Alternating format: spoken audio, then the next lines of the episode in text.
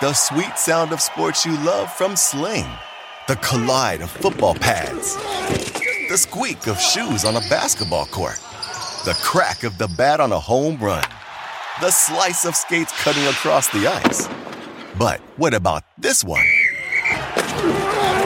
That's the sound of all the sports you love, all at once. Starting at $40 a month. Experience it all live with Sling. Sling. Ever wondered how a book gets made into a movie? Or how to master the art of cooking? Either way, we've got you covered with the Two Guys from Hollywood podcast. I'm Alan Nevins, a literary agent and talent manager. And I'm Joey Santos, a columnist and celebrity chef. On our podcast, we're going to be serving you a fresh perspective of the entertainment industry alongside our favorite celebrity guests. As we like to say, we don't dish, we serve. Listen and follow Two Guys from Hollywood on the iHeartRadio app, Apple Podcasts, or wherever you listen to podcasts. We'll talk at you soon.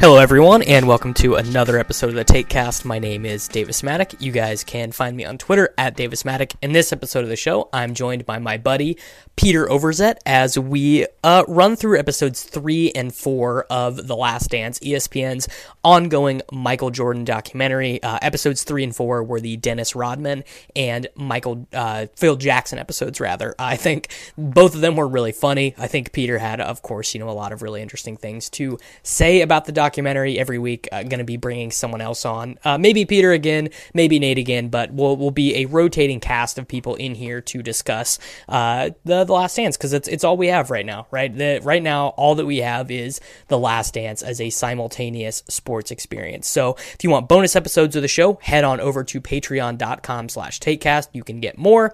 If you want to just support the show without spending any money, I would appreciate it. Really, I would. It's awesome to get new reviews and ratings of the show on iTunes, Google Play, everywhere. So, everyone who supports the show, thank you very much. I really appreciate it. And we'll go ahead and get into the episode now.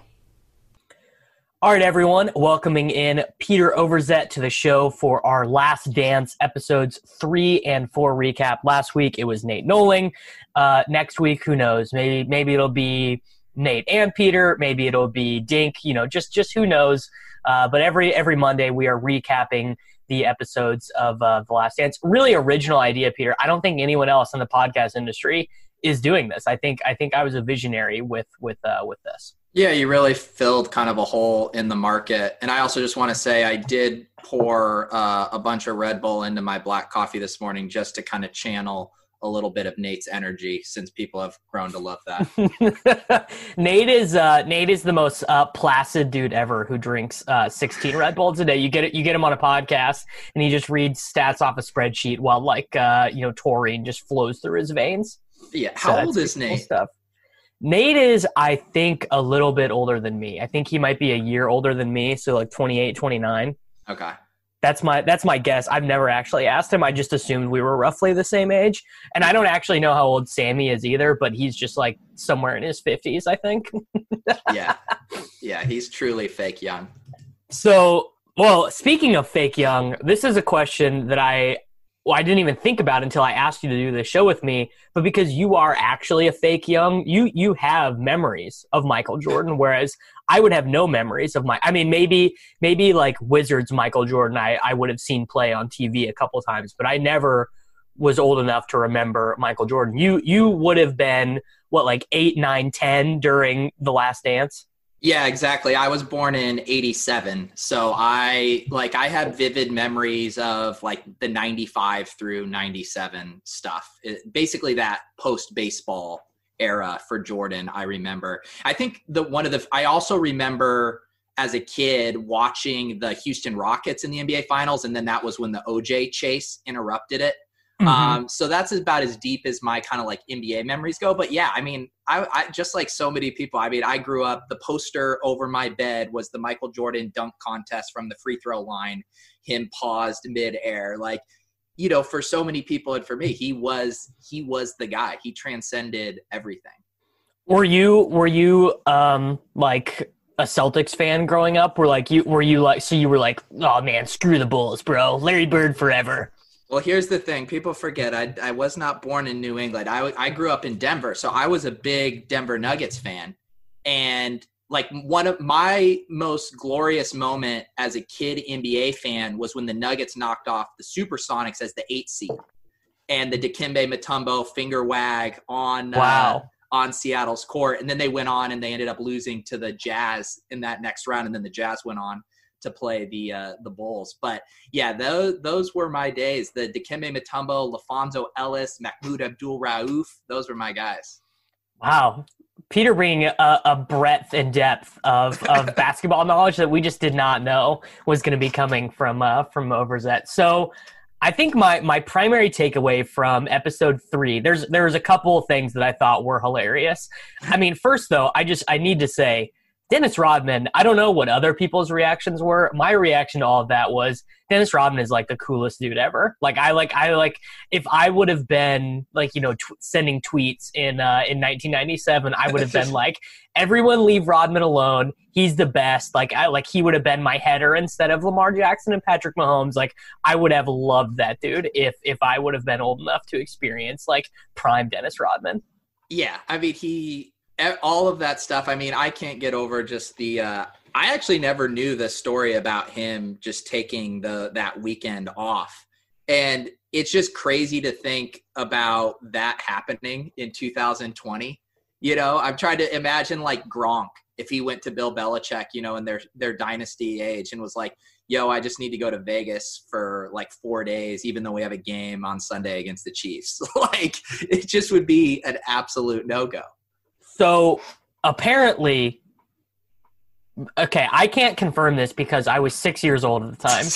Apparently, this happens again in the documentary. Apparently, during the NBA Finals, he pieces out to Vegas again, and MJ has to go get – and he actually misses an NBA Finals game partying in Vegas, and MJ has to go get him.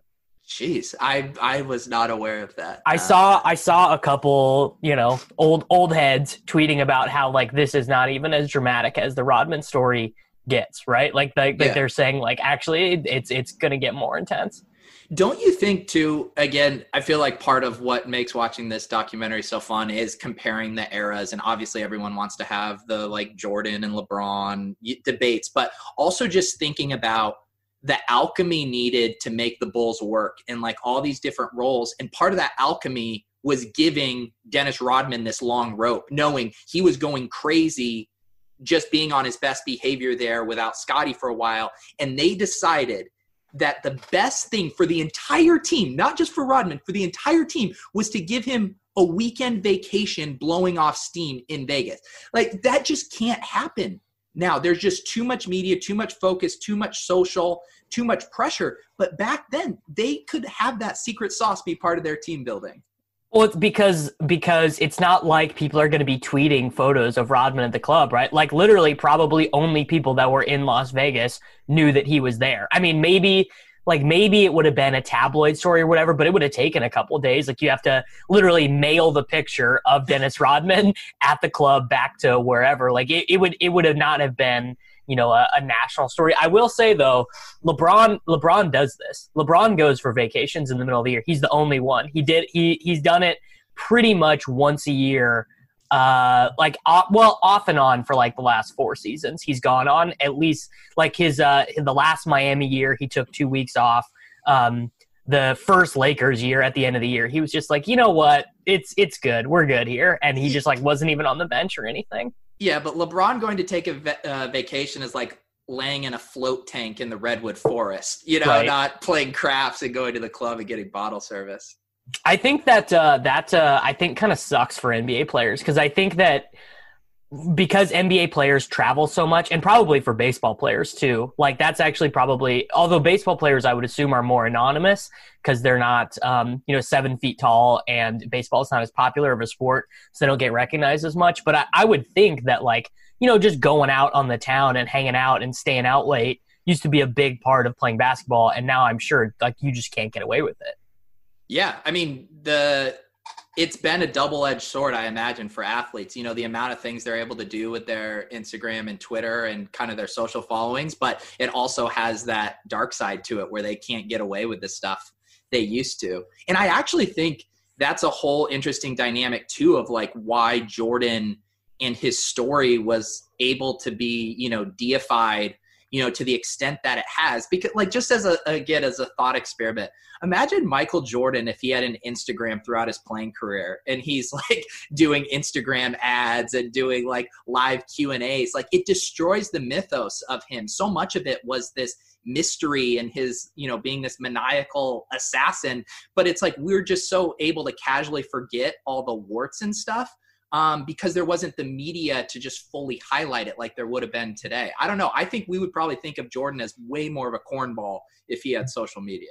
Well, so I think that some older non-Bulls fans did kind of think of him as a cornball, not because of because all you would get of him was like the Paul Bunyan tales of how competitive he was and then ads. Like Michael Jordan was not sitting down and doing like interviews and stuff back then where he would say like real things. So for example, like Kevin Durant, I think is like the most human superstar that there is, where he's just like, yeah, I get mad at trolls online like everybody else. Whereas like MJ he would just be on the complete opposite and be like, what, dude, I would never even read my replies. Where like, obviously he would to like fuel himself. So it would just be like a lie. I do think it is very interesting. So Michael Jordan said he was worried that people would like him less from watching this documentary. I'm having the opposite experience where like, I find it absolutely hilarious that 30 years later, he's still like, oh yeah, they had Craig Elo guard me, like that white loser. Like there's no way that dude can guard me. Or like, oh yeah, the Pistons didn't want to shake my hand. I still hate those guys. Like that I actually just think is great. No, and I think he's completely wrong, because this documentary is solidifying the things that people want to believe. Like just in my promoted tweets, not people I follow, 2 tweets I saw when I pulled in this morning was one saying, Draymond Green wishes he was Dennis Rodman, or he'll never be Dennis Rodman. And the other was the 08 Celtics think they're the 89 Pistons. Like people love that idea of our generation is soft. This is the badass generation. And let's just forget all the idea that the rules were different. You could get away with more. And so all of this stuff that Jordan's saying on the documentary, that doesn't make us like him less. It helps conform this nostalgic narrative we have in our heads about that era. I imagine there is going to be some stuff that comes out where like, I mean, maybe he's super mean to Rodman, or maybe he so the Scottie Pippen migraine thing, right? It's like Jordan does not think that Scottie had a migraine or doesn't think that it was worth the excuse or whatever. I guess I didn't know this obviously because I was not born yet, but apparently that game 5 loss to the Pistons in '88, MJ played terribly. I think he went like 4 for 16 from the field or something. And I saw Dragonfly Jones, who obviously, if you enjoy this podcast, you should be following him, tweet like, oh yeah, MJ has a very heavy hand in the production of this, because they didn't talk about how basically that was the worst playoff game of his career. And I looked it up on Basketball Reference, and it was like the game where Kobe was like, you know what, I'm not bailing you guys out, and just passed to his teammates the whole game. Yeah. It is funny. I'm glad you brought up that point, because another thing that made me start to kind of be like, with the editing is how much Tony Kukoc have we gotten in this documentary? So he is on the, again, very original idea doing a recap podcast for this. He was on the recap episode for 3 and 4 with Zach Lowe. Yeah. And apparently, I think there's just a whole Tony Kukoc episode coming, basically. Like, we didn't get very much Rodman in episodes 1 and 2. I would imagine we're going to get 30 minutes of, because he was Jerry Krause's like golden boy. Like that was like his like dude, you know? Yeah. Yeah. It just does. I still think that there's a lot of MJ's editing hand, you know, casts a very large shadow over this for sure. Yeah, I mean, obviously this would be a lot better with no MJ access to editing or rights or refusal, because there are going to be people who have mean shit to say about him. You know what I mean? Like there are going to be people who are like, yeah, playing with MJ was fine. It was good to win, but like it was not enjoyable and the guy sucked to be around. Like there's going to be that. Yeah. But again, going back to that same point of, you know, you're saying like we might get to a point where some of Jordan being a bad teammate like tips the scales where people have more view him in a slightly negative view. I still think it kind of confirms the priors that people want to believe about MJ's singular focus to be this killer on the basketball court. Because again, what's the whole criticism against LeBron and all these guys? They all buddy up, you know, they all are going to go and play together. They all go do this stuff together. Right. They don't actually hate each other on the floor. So when we see Jordan being like, Scotty, I don't give a shit about your migraine, that we're deep down. We're like, yeah, that's the Jordan I know. He's an asshole. And all he cares about is winning. Like all that does is confirm those beliefs we have about him. See, I the other way, like I want to think that Michael like actually like loves Scotty. Like I want to think that like that's like a true friendship where Pippen was actually you know what proved himself to Jordan or whatever to the point where he's like whatever Scotty needs, like Scotty's gonna get, like that's my boy. But I don't know if that's true or not. Well, to that point, there was another scene in these most recent episodes that I think speaks to that point about this unspoken thing, just like the guys are going to be guys and aren't capable of sharing their emotions even though they feel it. And that was Rodman going to Jordan to apologize by asking him if he had a cigar. Or a cigar, yeah. And Jordan says he never apologized. It was just him asking for a cigar and they talked it out without talking it out, which is what, you know, macho guys do who can't just say, I'm sorry. I will say, I did find the whole, like, those dudes just, like, accepting Rodman for who he was, like honestly pretty touching. Like, because that, I actually think, like, in 2019, 2020, NBA, I still think that someone who is, like, openly, like, depressed and, like, had, like, a suicidal incident like Rodman had, like, I actually think that teammates would be still like, I still think that would be a tough situation today. And it seemed like Rodman like had like respect and stuff from all those guys, which I thought was really cool. Yeah. And I think it speaks to what he did for them on the floor. Like in a lot of ways, his role on the floor was this incredibly selfless role, not requiring any shots, busting his ass, you know, playing incredible defense, going after every rebound. You know, that endears yourself. Like when I play rec basketball now, I have the like Dennis Rodman, Draymond Green aspect in that my shot isn't as good. My handle's a little weak, but I still know how to get rebounds. If you hustle on defense and rebound playing pickup basketball and you're not super annoying about it, like if you don't go to like the eighth level of that and you're just like, you're where you're supposed to be, you don't ask for the shot, you pass to your teammates who are clearly better at shooting, like everyone will love to play with you. Right. And I get from like three different friend groups, people asking me to come sub for their rec basketball teams. And it's not because I'm so great. It's like, oh, Peter's not going to demand the ball and he's going to hustle it up. So I think, you know, Rodman's style of play, they were willing to give him a long leash. And I think it too is fascinating thinking back to those teams and how perfectly those guys in their roles fit. You know, I feel like if you had even one extra guy who demanded the ball more, but both Scottie and Rodman being so deferential was just massive for their alchemy. Yeah, so that's definitely true. And actually, they haven't even really gone into the whole roster yet. So the 97-96 Bulls. I'm on their basketball reference page right now. So Jordan and Pippen combined 23 and 16 field goal attempts a game. Kukoc 11.4. Luc Longley, who again we have not got very much of yet in this documentary, 10.5. But then it is just all dudes it's Ron Harper, Steve Kerr, Scott Burrell, Dennis. It is just all dudes. And by the way, Bill Wennington, who was the starting center for this team, I mean, this guy just looks like your dad. Like he's on the plane with the camcorder, and like he could be an assistant coach to me. You know what I mean? Like he is the most average, like milquetoast looking dude in NBA history.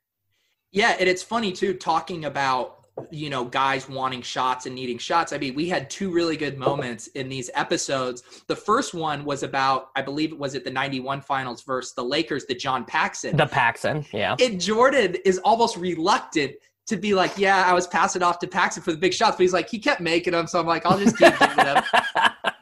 Which is like a huge part of the Phil Jackson ethos, where it's like, oh, he was the one who got Michael to pass the ball.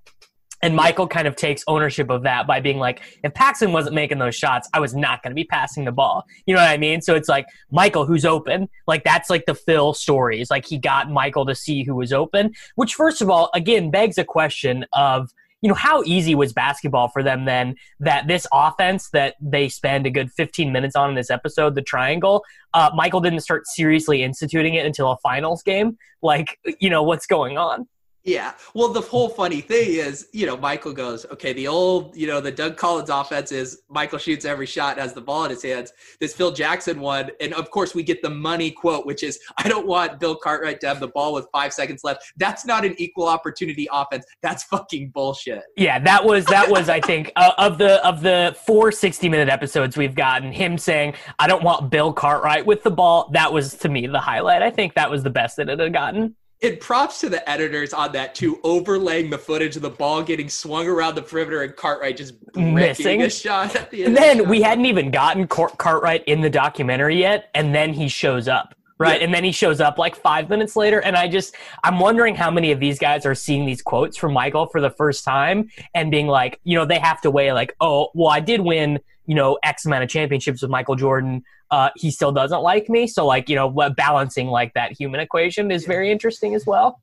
I mean, just from the Steve Kerr quotes we've heard over the years of him talking about, you know, Michael not being a fun teammate, I have to imagine that not a single thing that is said is surprising to any of his former teammates.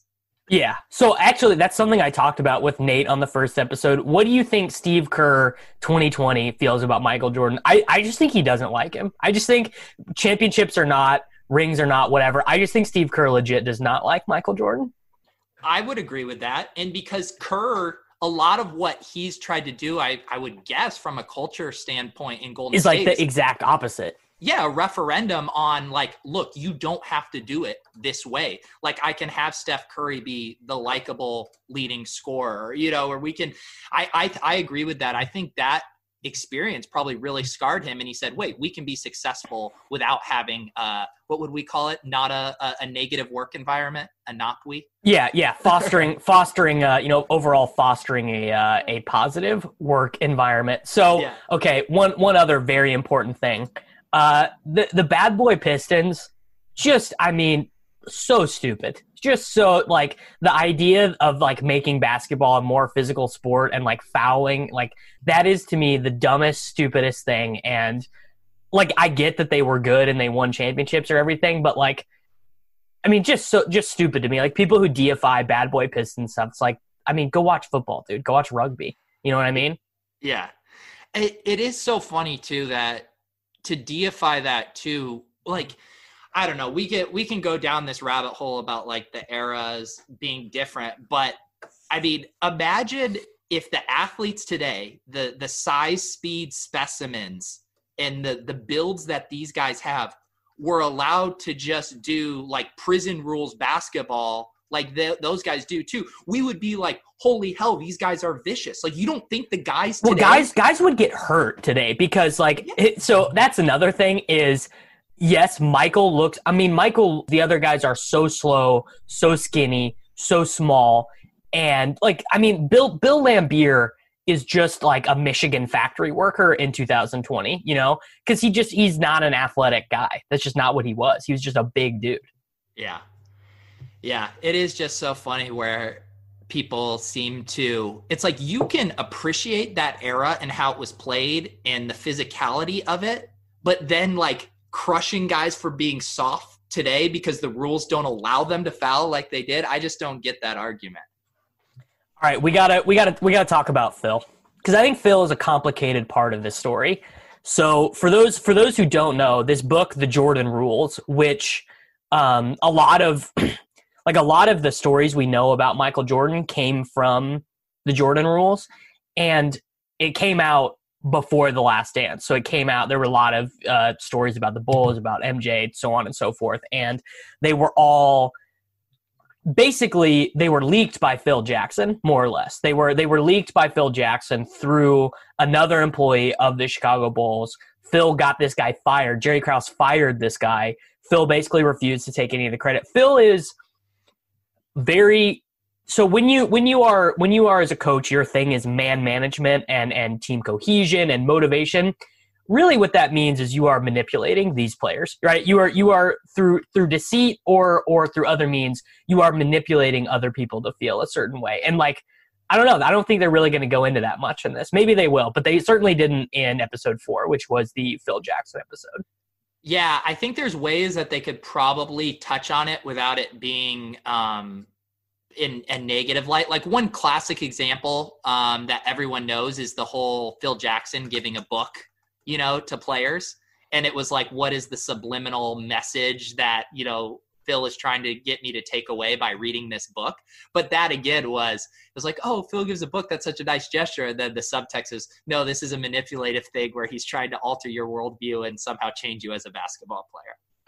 Yeah. And, you know, I guess I did not at all know the story of how the triangle offense came to Phil's knowledge. Like I guess I had sort of assumed that the triangle offense was like Phil's thing. And I didn't really understand that it was this old K-State men's basketball coach that Jerry Krause had hired as an assistant and basically ousted Doug Collins when like, and I guess probably it was that Tex Winter was not like, would not have been a good man guy, like would not have been a good motivator or whatever, would not have been able to connect with the players the way that Phil did. So I don't know. I don't like Phil Jackson, I think. It is interesting, though, because Jerry Krause was the punching bag in the first 2 episodes, but we continue to get these little nuggets of Krause making some really sharp decisions and understanding that, you know, Phil Jackson would be the one to take this team to the next step forward. And also, like you said, understanding that Tex Winters wasn't capable of the other element of coaching needed to do it. And so then had Phil Jackson get groomed underneath him until he was ready. So I don't know. I think we have to start giving Krause, and I think Nate was doing it last week on your episode too. Like he made some sharp moves that really set them up for success. I mean, also again, we got to go back a little bit. Rodman was 25 when he got drafted and went to an NAIA school. I mean, that is the sort of thing that is like, I mean, you'd get fired. If you drafted a 25-year-old from it, I mean, just if you drafted a 25-year-old at all, like you're getting fired. Sounds like you're talking about Jeff Janis. Dude, Janis was like 21, bro. And he didn't go to NAIA. It was Saginaw Valley State. You know what I mean? Yeah. No, my university I went to at the time, it's now D2, but at the time it was NAIA. And it's wild to think of like a 5th-year senior from my college getting drafted into the NBA. I wonder if we can find Dennis Rodman stats from there anyway. I mean, I guess today what would have happened is he would have just went to go play in the G League or in Italy or whatever. Okay, so back to Phil Jackson. We get the story of him playing for the Knicks, winning the championship and everything, which comes into play later in Phil Jackson's life. And then he goes to some Latin American country to go coach basketball. And is talking about like the referees got shot for throwing one of the games and he went to go trip acid. And I also found the Native American element of Phil Jackson's story a bit unbecoming. Like I was just like, that's weird. Like what is Phil Jackson doing? Like appropriating all of this culture to like reach out to Dennis Rodman, who like actually lived near an Indian reservation. I think what I'm learning is I don't like Phil Jackson very much. Yeah, it's hard to understand. Like when you are appropriating, you know, Buddhism, meditation, indigenous American philosophies, these random spiritual stuff, it feels a little too try-hardy. It does. Whereas if it was just like, oh, Phil Jackson's a Buddhist, and it's like, okay, yeah, that's his thing. But this cocktail of mysticism is suspicious. Yeah. Okay. So the great Rodman, Michael Jordan, Phil Jackson story. Guy gets back from Vegas. Phil's whole thing is, okay, we gotta get Rodman back in shape, right? We gotta get him able to play 30 minutes a night. So they're basically doing wind sprints, right? It's a game that Phil has where you basically have to do wind sprints, but the person who is in the lead of these wind sprints can control the pace of how fast everyone else is going. So Michael's up front, basically just doing a light jog, and then Rodman gets to the front. Everyone has to go as fast as the person up front. Rodman gets to the front. and is just sprinting. So like the idea of basically a high school basketball coach making his team run suicides is what Phil Jackson was doing with the Bulls, and Michael Jordan was doing it, which is just hilarious to me. Yeah, I feel like we've gotten similar stories out of the Patriots dynasty too, of Belichick running those guys through like very rudimentary high school, college football drills. And it's probably more of a psychological tactic than it is an actual, you know, drill to get them more in shape. You know, it's saying like, look, at the end of the day, you guys are still pawns on the field and we are trying to win the game. And I need to remind you that you guys are pawns. And sometimes you get a little too larger than life, and this is a way to knock you down to size. All right, are we gonna talk about handshake gate, where the Pistons refused to shake the hands of the Bulls when they finally got beat? I mean, first off, I think all of those guys are clowns, but Isaiah's logic of, oh well, the Celtics didn't shake our hand, so we weren't gonna shake their hand, I thought was like just particularly stupid. Yeah, I mean, I personally, I could give zero shits, but it was the funny part was them showing Jordan the video footage, and him just being so mad. You know, like a lot of guys, I think would just, you know, normal people would just laugh and be like, oh, Isaiah, like, how do you still have this take? And Jordan's legitimately pissed off about it. Yeah, like I wonder of the guys he played against, I wonder if Michael Jordan likes or respects any of them. I mean, I guess Ron Harper, because Ron Harper came to come play with him later for the Bulls. But I think whereas like, you know, Kevin Durant and LeBron James are like hanging out over the offseason making documentaries together, like MJ probably doesn't like any of them. No, he doesn't. Yeah, and that's what's fun about MJ too, is I think, again, this whole thing about in this era, you know, people's personalities and stuff can be manufactured, they can be packaged, but Michael Jordan is not going to hide his disdain to just look more marketable in a documentary. He's like, it's just him. It's raw Michael Jordan. I think that's refreshing for people to see. Well, he is rich enough. Have to whoever set this documentary up for Michael to be smoking a cigar and drinking during it, I think that that person deserves a raise, because that definitely got Michael to loosen up a little bit more, right? Like just a little bit more. Like you can tell, I think, that they spent a long time priming Michael up to do this, right? To talk about this, because it's very candid stuff, I think. The funny thing is they had to have shot, I don't know, 20 hours worth of interviews with Jordan. I mean, was he just drinking and smoking for those entire time? I'm sure. Yeah. I mean, what else does MJ have to do? Another thing I appreciated about the broadcast is current NBA players recording via FaceTime, like their thoughts on the Bulls and just having nothing coherent to say, like Carmelo Anthony and Chris Paul trying to talk about the 90s Bulls and just absolutely nothing to say. Like these guys are, I mean, those, I guess maybe just those two specifically are unwilling to say anything interesting, but like, I actually think, I mean, I hope we get LeBron talking at some point, right? Like I think something this documentary is missing, and maybe I hope that we get there. But I mean, I feel like as someone who grew up watching basketball in the 2000s, like I want to hear Kobe talk about Michael. Yeah. Well, yeah, because Kobe is going to have these first-person experiences. I was just looking up Chris Paul's age. I mean, he's a year older than me, so he definitely remembered the tail end of that. But again, like our memories are just going to be like, yeah, man, I would shoot hoops in my driveway and pretend like I was Michael Jordan fading away. You know, it's like, okay, that's cool. Like we all idolized him, but yeah, there's nothing of substance there that's interesting for the masses. Yeah, kind of a bummer we don't get Madonna in this documentary, right? Because she, I mean, many people think that she was the one who inspired the creation of like Rodman, the dyed hair, pierced ears, and everything, like. You know, yeah. Like that's sort of what people, I guess that's what people said in the documentary. Well, maybe we'll get it late. We did get some Carmen Electra, because that was his girlfriend at the time for the Vegas trip.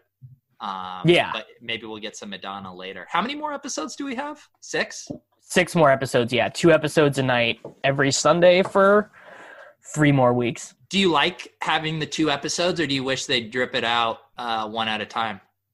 No, I like 2, because it gives you, it's like a nice little middle of the binge like, you know, you get to sit down, you get to watch 2 hours. And also it's like, you know, kind of roughly the time of a basketball game or whatever, you know, like, and we just miss these communal experiences. Like The Last Dance, that now that the NFL draft is over, The Last Dance has to hold us over until whenever, you know.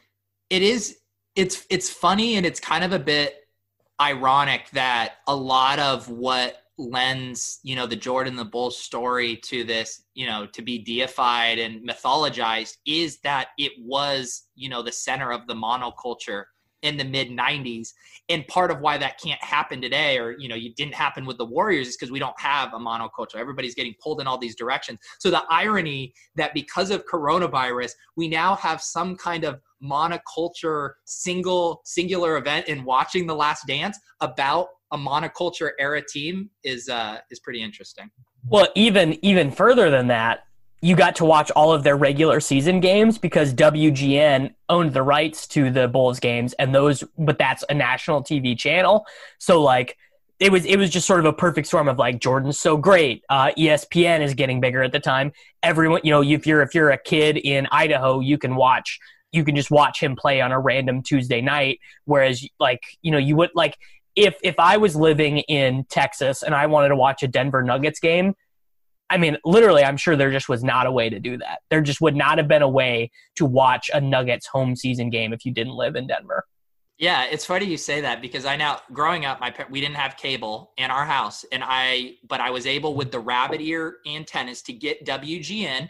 And then the other thing that was so awesome back then is Sundays would be NBC triple headers, and it would always have the Bulls. The Bulls would always be one of the three teams, and they'd have like a noon, a 3:30, and a 7:00 game. And you just always could bank on, I get to watch Michael Jordan on NBC on a Sunday. Imagine the DFS slates for those. That would have been fun. The prize pools would have been huge. All right, man. I guess we haven't really talked about Pippen at all.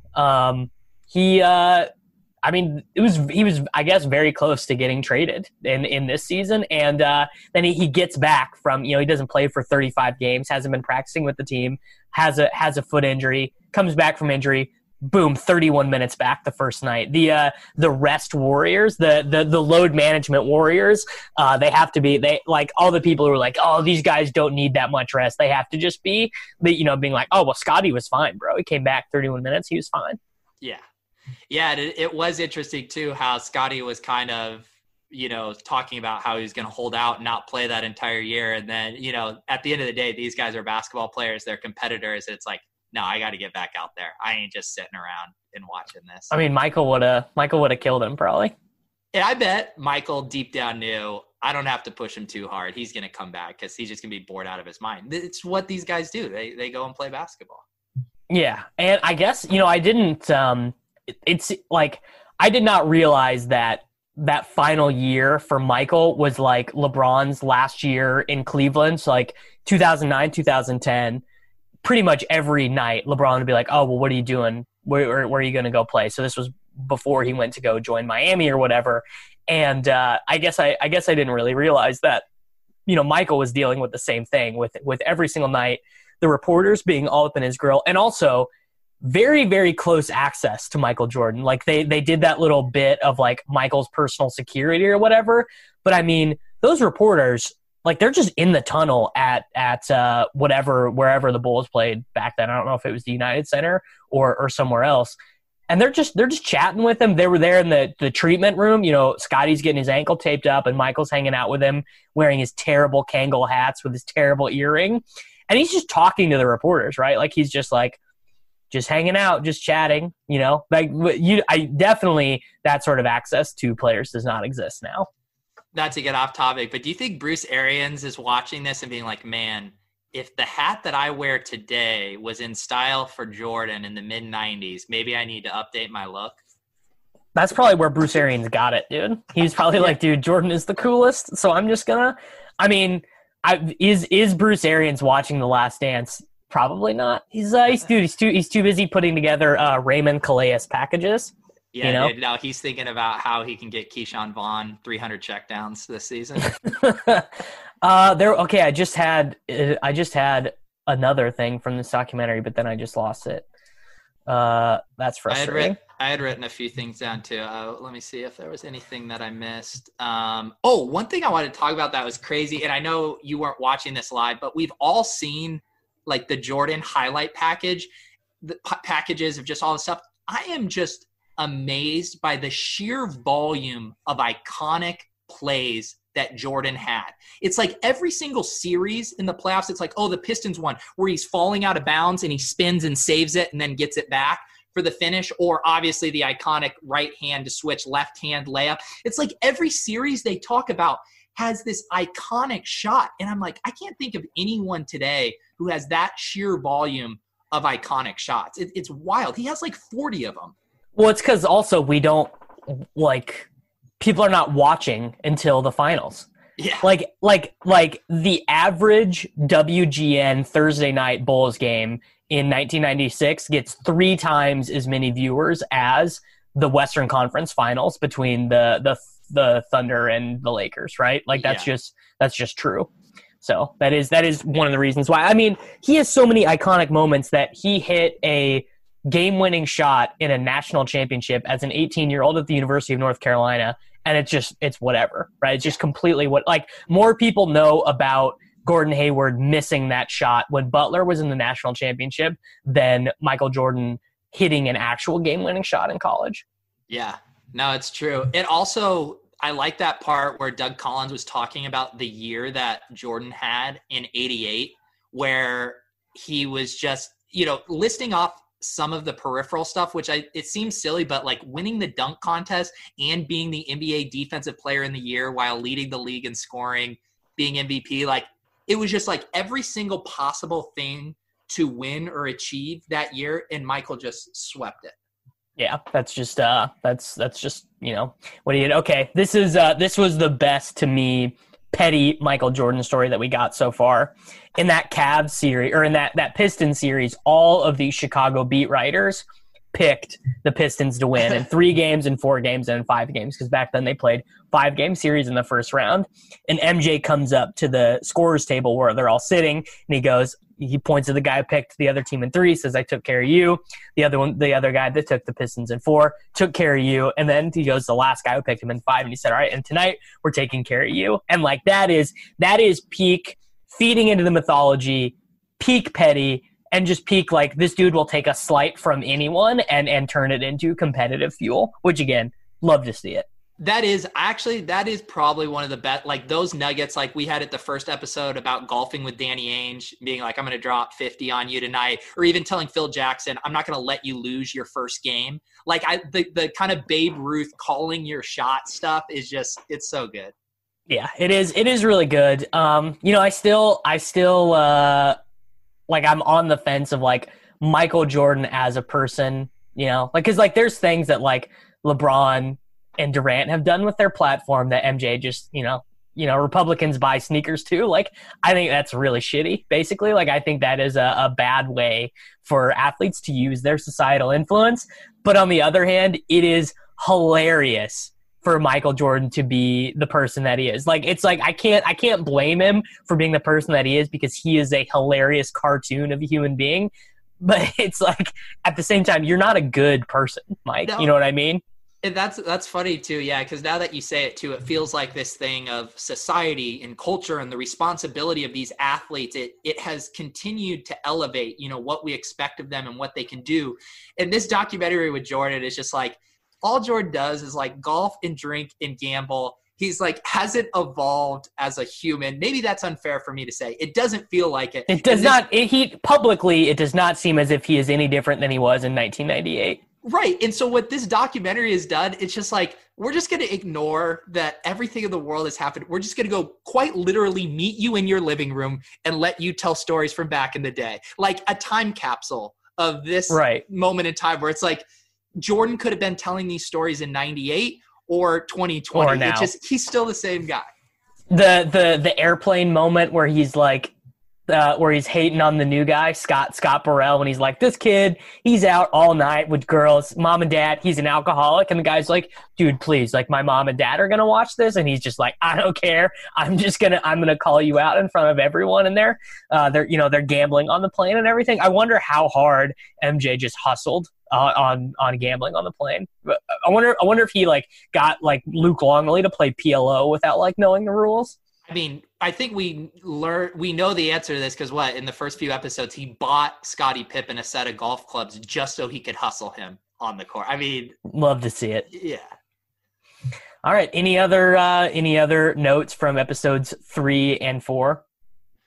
There's only one other quote that I loved. Laimbeer talking about Dennis Rodman, and he goes, "You don't put a saddle on a Mustang." Yeah. I mean, true though. I mean, yeah. Rodman to me, most interesting character of these first 4 episodes yet. Like I was most inspired to like learn more about Rodman from these first 4 episodes. Like he just seems like a badass. Oh, and one other kind of just, you know, feeding into the Jordan mythology about how much he cared. There was that scene from Bulls practice, and Doug Collins, it seems like, would kind of fuss with the scores. Oh yeah, he's like, oh, coach cheated me on score in practice. Like at that point I was actually like, Jordan, this is actually trying too hard. Like I am now annoyed with this anecdote. Like that's too much. You're taking it too far. But it is like, I completely believe it. Like it's like, oh, he puts me with the second teamers and I think we're hanging with the first team and you're shaving points off and now I'm very pissed at you, to the point where he had to go have like a heart-to-heart with Doug about it. It does, like, dude, I'm just motivating the squad. And he's like, I don't care, get the scores right. Classic. So we will be back next week, episodes 5 and 6. You can watch The Last Dance on ESPN.com, wherever. I think it's great. I'm very much enjoying having something to experience with everyone else on Twitter all at once. I mean, the NFL draft was cool too, but we are now entering into a long winter, Peter. It's gonna be months before we all get something to simultaneously experience again. Well, let's just enjoy these rookie drafts while we got them, and then we can reevaluate. We got to take it one week at a time, Davis. One week at a time. All right, everyone, follow Peter on Twitter at Peter Overzet, and we will be back later in the week with more content for everybody. Build digital-first customer relationships with Salesforce Digital 360. Connect every marketing, commerce, and digital experience on a single platform. Innovate fast with easy-to-launch sites, campaigns, and apps. That's more relationships, more revenue, more return, and more success. Salesforce Digital 360. Hear from our customers at sfdc.co/digital360.